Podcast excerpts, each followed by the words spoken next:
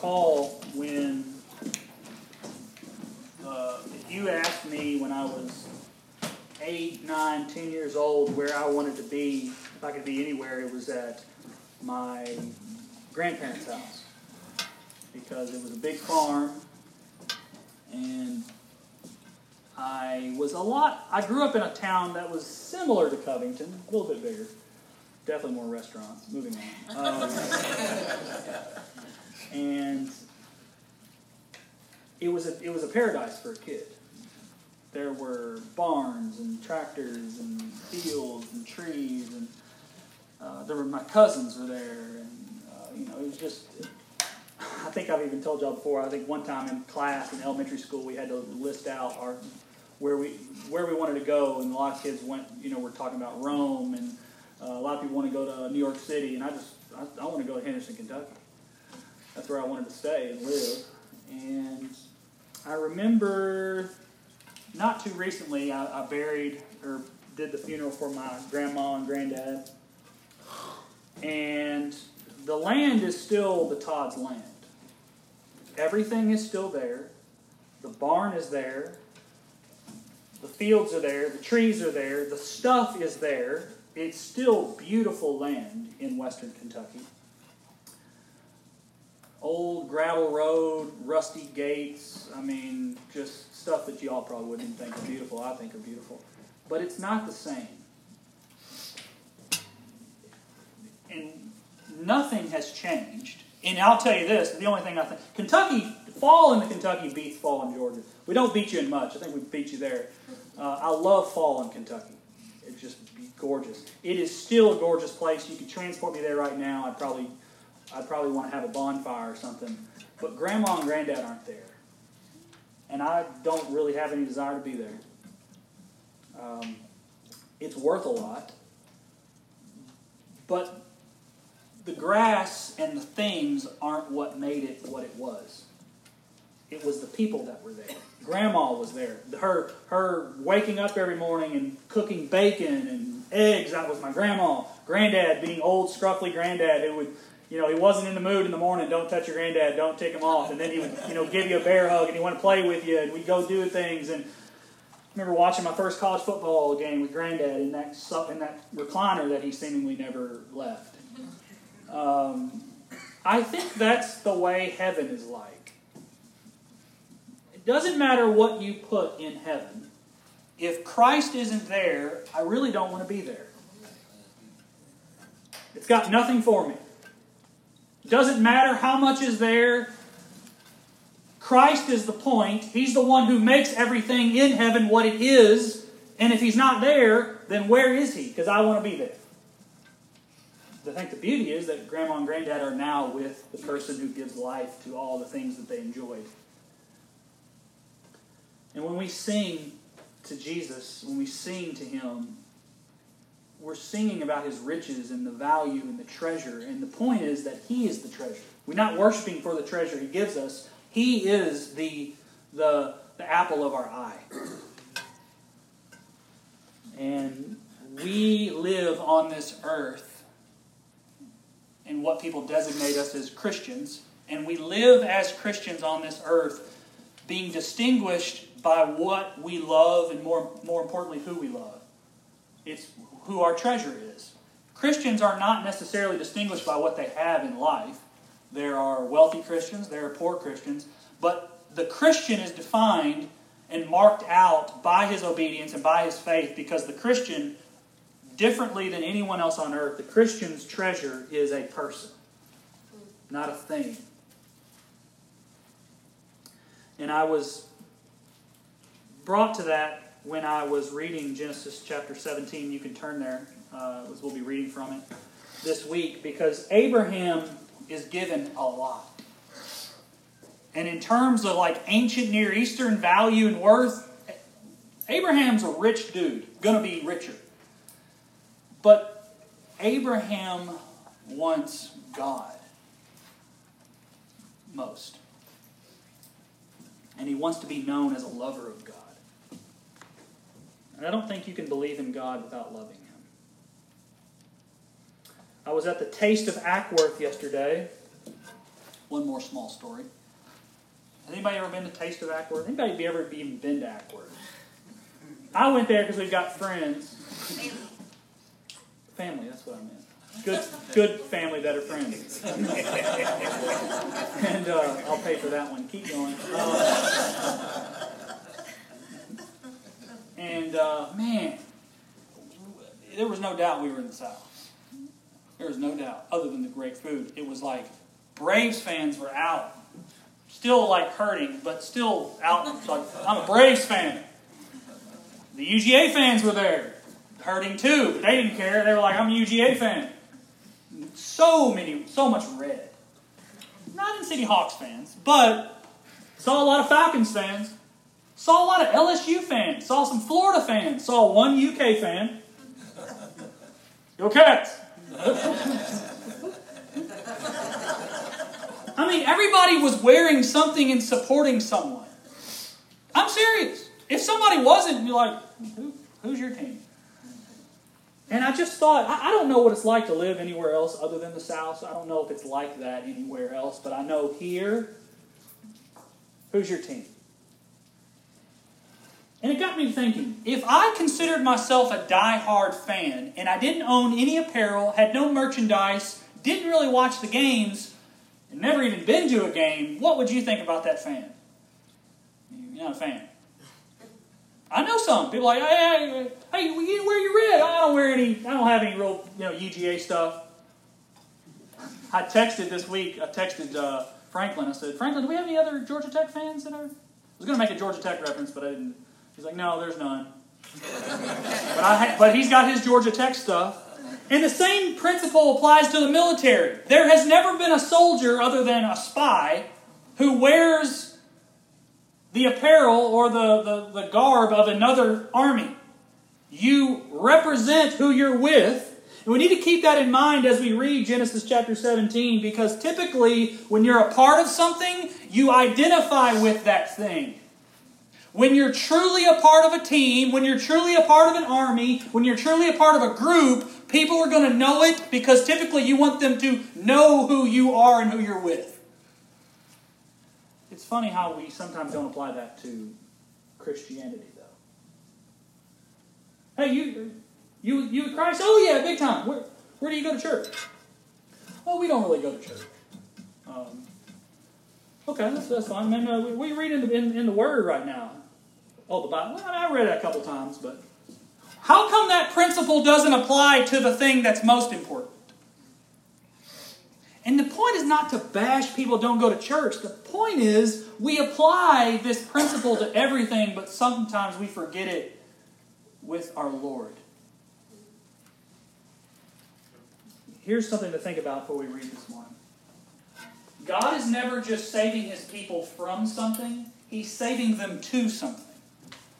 God delivers us and He designates us. Okay? In other words, God didn't simply rescue Abel or Abraham from a life of paganism and idolatry and darkness and unbelief. God delivered Abraham to righteousness, holiness, love, and a life of meaning.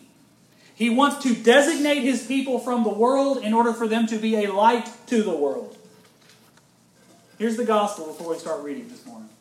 In Christ, God has saved us from condemnation, idolatry, slavery to sin, and spiritual darkness. And in Christ, God has saved us to justification, reconciliation, adoption, holiness, and love. The church is how God designates these glorious things from the world in order to be a light to the world. Which is why a church that looks, the, looks like the world cannot be a light.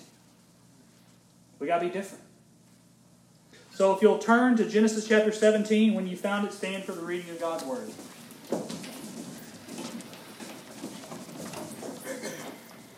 I'll read the first 14 verses, and the Holy Spirit, through Moses, says When Abram was 99 years old, the Lord appeared to Abram and said to him, I am God Almighty. Walk before me and be blameless, that I may make my covenant between me and you, and may multiply you greatly. Verse 3. Then Abram fell on his face, and God said to him, Behold, my covenant is with you. You shall be the father of a multitude of nations. No longer shall your name be called Abram, but your name shall be Abraham, for I have made you the father of a multitude of nations. I will make you exceedingly fruitful, and I will make you into nations, and kings shall come from you. And I will establish my covenant between me and you and your offspring after you throughout their generations for an everlasting covenant, to be God to you and to your offspring after you. And I will give to you and to your offspring after you the land of your sojournings, all the land of Canaan for an everlasting possession, and I will be their God. And God said to Abraham, As for you, you shall keep my covenant, you and your offspring after you throughout their generations. This is my covenant which you shall keep between me and you and your offspring after you. Every male among you shall be circumcised. You shall be circumcised in the flesh of your foreskins, and it shall be a sign of the covenant between me and you.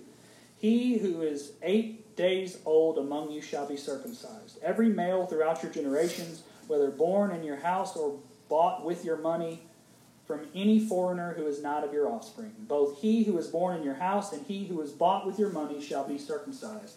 So shall my covenant be in your flesh, an everlasting covenant.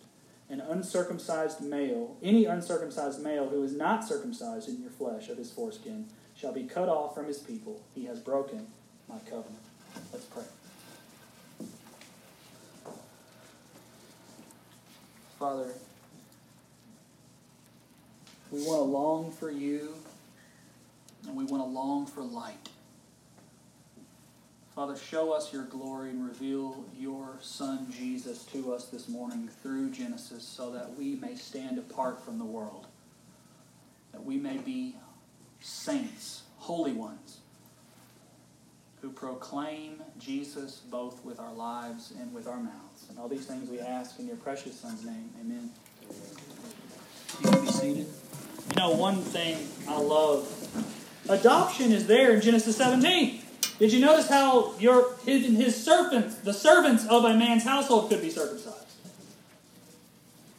Abram is 99. Here, here's actually the summary. Here's what I'm going to say this morning. God sets his covenant people apart from the world by calling them to obedience and by commanding them to be circumcised, a sign of God's covenant faithfulness to the offspring of Abraham. Abraham, Abram, is 99 years old. He ain't no spring chicken. And yet God has not forgotten his covenant with Abram made many years ago. What seems like an eternity to Abram is probably a blink of an eye for the eternal God.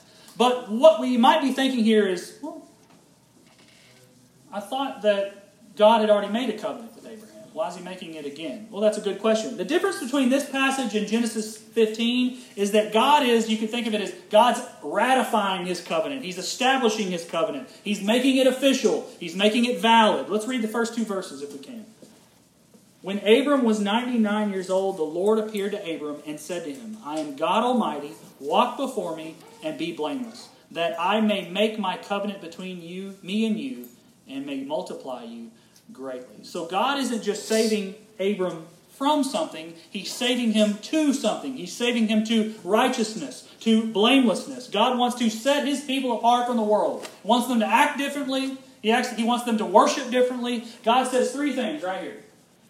I am God Almighty. The Hebrew is El Shaddai, which is a, a loaded name, means a powerful one. Walk before me and be blameless. In other words, worship me, the living God, obey me, and be without blame. The rest of the world, if you'll remember, has turned away from God. So God is trying already to distinguish his people from the rest of the world. God's motto, you could think of it like this God's motto to his people is, Come as you are, and I will change who you are. It's important to remember that God wants to change us, not just accept us, and he changes us by first revealing himself to us.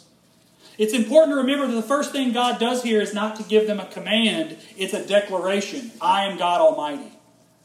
And God does the very same thing with the gospel today. The very first thing God does in the gospel is not to give us a command, it's to declare that Jesus is God and to believe in Him. Now, here's a question that gets thrown out a lot with Genesis chapter 17 Is this a conditional covenant or is it an unconditional covenant? Sometimes it sounds like the covenant comes with conditions, and sometimes it sounds like God's just saying, I'm going to do this. Here's what Peter Gentry, somebody who's far smarter than I, says The traditional language describing covenants as either unconditional or conditional is inadequate. God guarantees the faithfulness of both partners in the Abrahamic covenant, but still requires faithful obedience on the part of Abraham to bring the blessing to the nations promised in the covenant. The biblical narrative is about God seeking in Adam an obedient son from beginning to end. So, in other words, God's covenant with Abraham is both conditional and unconditional. It's conditional in that God requires Abraham's obedience if he is to be blessed. It's unconditional in that God will provide a Savior for whom to believe, who will also be obedient, but he's also supplying his Spirit, as Ezekiel says, to cause him to obey. So God will meet the conditions of the covenant he makes. You can think of it like that. This is, this is, the, this is the lifeblood of covenant theology. God makes a covenant, Christ the, fulfills the covenant, God gives a law, Christ obeys the law, the Spirit causes us to fulfill and to obey the law, God promises blessings, Christ will receive those blessings in us and Him. Here's the glory of the gospel right here. God makes covenants with his people, and even when they disobey, God fulfills their end of the bargain for them by giving them his Son and his Spirit. When we preach Jesus Christ to the world, when we evangelize, what we're telling people is this God has made a wonderful, everlasting covenant with his people, and no one can keep it, but come and believe in the one who can. Come and believe in the promise keeper and the promise maker. I, I was I thought about this the other day. Uh, I had two days without Kelly, so Daddy was with the kids, and Roman knows that he needs to clean up his room if we're going to have uh, Jesus Storybook Bible time. Got to clean it up. His Sissy's room is to Roman's credit. We don't they don't really play in Sissy's room as much as Bubby's room, so Bubby's room's always just yeah, just awful and he knows he better clean it up. So I'll make him a conditional covenant, if you will. If you clean it up, we're going to have Bible time. If you don't, lights out. He'll go, okay, good. And then he'll just sit there. he won't do anything. He'll, he'll, he'll pick up like one toy and put it in the thing. Like, okay, Bible. No, no, no, hold on. What's all this? So what, what I can't do is just do it for him. Can I? But because of my unconditional love for my son, I got to find a way to teach him a lesson and get him to do it, but not let him off the hook. So, what I'll do with Roman is I'll pick him up to each toy, and, he, and he's like, he's going to keep it. I'm just making him keep it. It's a lot of work for me. Welcome to God's grace. This is, this is, this is the same principle with the gospel. I mean, the, the kid, for the life of him, did not want to pick up a single toy. I wasn't going to let him out of that, so I'm going to make him pick up his toys. And it didn't look like it in the moment, but that's love there. I love him too much to let him be a lazy kid. But I also love him too much. I want to read the Bible with him. So I love him, love him too much too. So I'm going to make sure he fulfills the covenant I gave him. It's the same way with the gospel. Sometimes in the Bible, it can make salvation sound like a done deal. For there is no condemnation for those who are in Christ Jesus. For those whom he's predestined, he also called. Those he's called, he's justified. Those he's justified, he also glorified. But sometimes it makes the gospel sound conditional, like when Jesus says, He who perseveres to the end will be saved. So, what is it? Here's my question this morning Is Christianity conditional or is it unconditional? Well, here it is. Salvation is conditional upon faith. However, God also ensures that His people will have faith and that they will believe to the end. Here's a remarkable verse Work out your salvation with fear and trembling, for it is God who works in you both to will and to work for His good pleasure. So, who is it? Is it God or is it you? Welcome to covenant theology. God is doing the same thing now. Christians are those who keep the faith to the end. We're running the race. God's just like me behind Roman. Come on, do it. Even when Roman's like, ah, I don't want to. He wanted to by the end, though.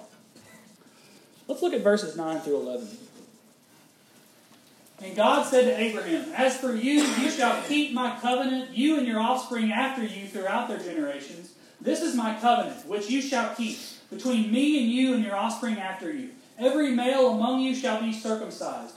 You shall be circumcised in the flesh of your foreskins, and it shall be a sign of the covenant between me and you. He who is eight days old among you shall be circumcised.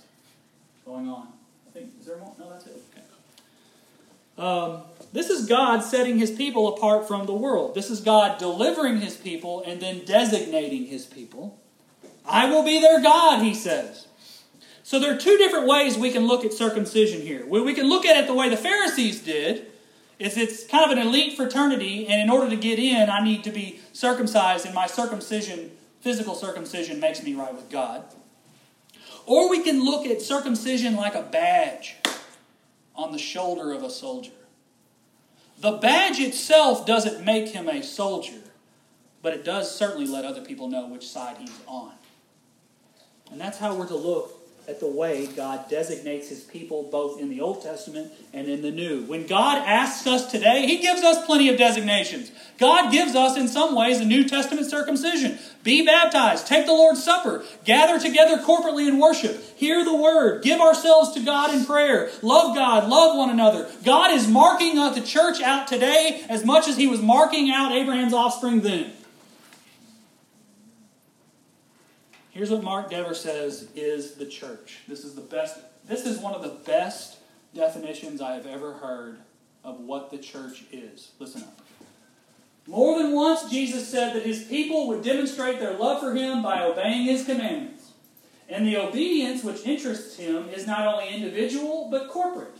Together, individuals and churches will go, disciple, baptize, teach, to obey, love, remember, and commemorate his substitutionary death with the bread and the cup. To put it another way, Christian proclamation might make the gospel audible, but Christians living together in local congregations makes the gospel visible. The church is the gospel made visible. Makes you look at the church a whole other way, doesn't it? We are the gospel made visible. We are God's light to the world. We're not God. We're not Jesus, but we are Jesus in us. When the world sees us living differently, when he sees us living holy lives, when he sees us living self sacrificially, when he sees us taking bread and juice, when he sees us going down the water, what we're saying to the world is, we've died and now we're someone else. Who we're following is not who you're following. Our leader is not your leader. Our second birth isn't like our first. God is altogether different from the world. The church isn't a club where we come in and we, you know, we, we, we crank it like a slot machine and get some and go home. A church is also a sign to the world what God is doing with sinners. It gives new meaning to the church. Those things that we do week in, week out. We take the bread, we take the cup, we worship together. We hear the spoken word, the preached word. We study God's word together. We pray with one another. We sing together. All these things we do, they don't make us Christians, but they let people know that we are. The problem with the Bible Belt today is we start to do what the Pharisees did. The Pharisees started to think that just because they were physically circumcised, that they were with that that made them the people of God. But the Apostle Paul gives them a history lesson. Here's what he says in Galatians For the promise to Abraham and his offspring that he would be heir to the world did not come through the law, but through the righteousness of faith. So, by the time God gives Abraham gives Moses the law, it's been 430 years since Abraham first believed in God.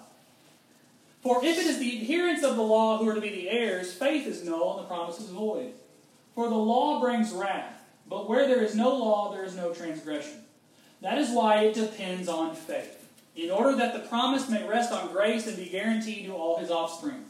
Not only to the adherent of the law, but also to the one who shares the faith of Abraham, who is the father of us all. As it is written, I have made you the father of many nations in the presence of God, the presence of God in whom he believed. So the Apostle Paul reminds the Jews that it's not just their keeping of the law which makes them righteous, it's faith. And I think in the Bible Belt today, oftentimes, and not just the Bible Belt, but especially here, we can kind of do the same things that the Pharisees did. We start to think that just because we got baptized, or think that we said a certain prayer, or we showed up for something, that suddenly that made us the true people of God. But that's not how it works. It's about faith in the gospel. Here's another way, if I could explain it. Going to church doesn't save a sinner. It is no guarantee someone believes in Jesus for their salvation. But going to church is typically evidence that someone has made a covenant with God in Christ to live obediently, just as Abraham made his covenant with God to live blamelessly. If someone doesn't attend church today, well, let me start back. If someone's first question is, "Do I got to go to church to be a Christian?" You already we hold on. We are on we already on the wrong foot. you don't see you don't see Abraham making that kind of proposition to God. Hey, I'm God Almighty. Walk before me, live blamelessly. Hold on, God. Um, do I need to do the first two to be the number one? No. He said, I'll, Yes, sir. And then God said, I'll be your God. Today, when we kind of have a minimalistic American Christian sense of, okay, tell me what I have to do to get the most. Like as if we're like God's on Shark Tank. Show me something, God. Okay? But that's not how it works. If someone doesn't attend church today, my first question isn't to indict them. If, if they don't attend church and they claim Christ as Lord, my first question is to bash them for not attending church. It's to ask how they could turn away from the God who showed them such grace. It's to ask them how they could shun the people of God while claiming the love of God. People, here's another way of looking at it. People don't go to church to earn their salvation. People go to church because Jesus earned their salvation. The gospel isn't something we try to earn with obedience. The gospel is something God did which fuels our obedience. Which is why life full of disobedience can oftentimes be a reason for us to doubt whether someone's even saved. It's good to remember this morning that God doesn't just want to save you, He wants to give you a family, He wants to give you a life, He wants to give you a circumcised heart. God wants to give you Himself. And it's good to remember that God doesn't just want to redeem you from things, God wants to make His covenant with you. And by putting your faith in Him, God will not only make sure that He keeps His end, but the grace of God ensures that even when you fall short, He will keep your end too. Come and put your faith in a faithful God. That's the gospel. This morning, if we think of God, if we think of the gospel in terms of, if I do this, God, will you do this? we're missing the fact that everything is by God's grace. And when we put our faith in God, it's not like coming to a business table. It's like having a beggar with open arms saying, I need it and I and you are everything. Just like going to Grandmother D and Granddad's house.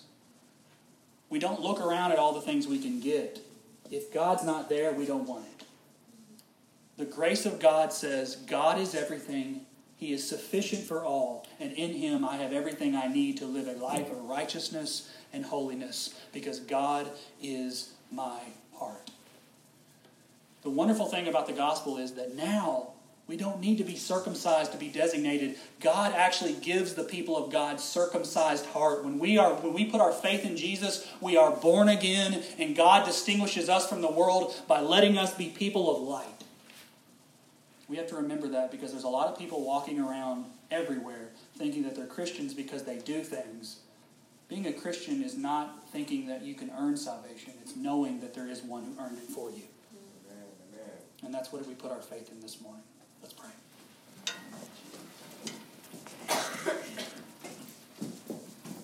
Father, we want to obey you. We want to run the race set before us. We want to finish well. We want to live holy lives. Father, we want to persevere to the end. We don't want to let up.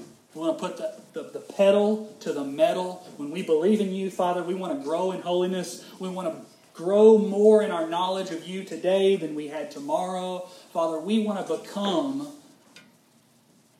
saints, holy ones. We do that by growing in the knowledge of the depth and the breadth of your grace. Father, this morning, remind us today and remind us this week that you are a covenant maker and covenant keeper. Even when we fall short, that you have intervened by giving us your Son and your Holy Spirit to ensure that we keep our end of the bargain. Father, you are the beginning and the end of all things. And our salvation is to your glory and your glory alone. And all these things we ask in your precious Son's name. Amen.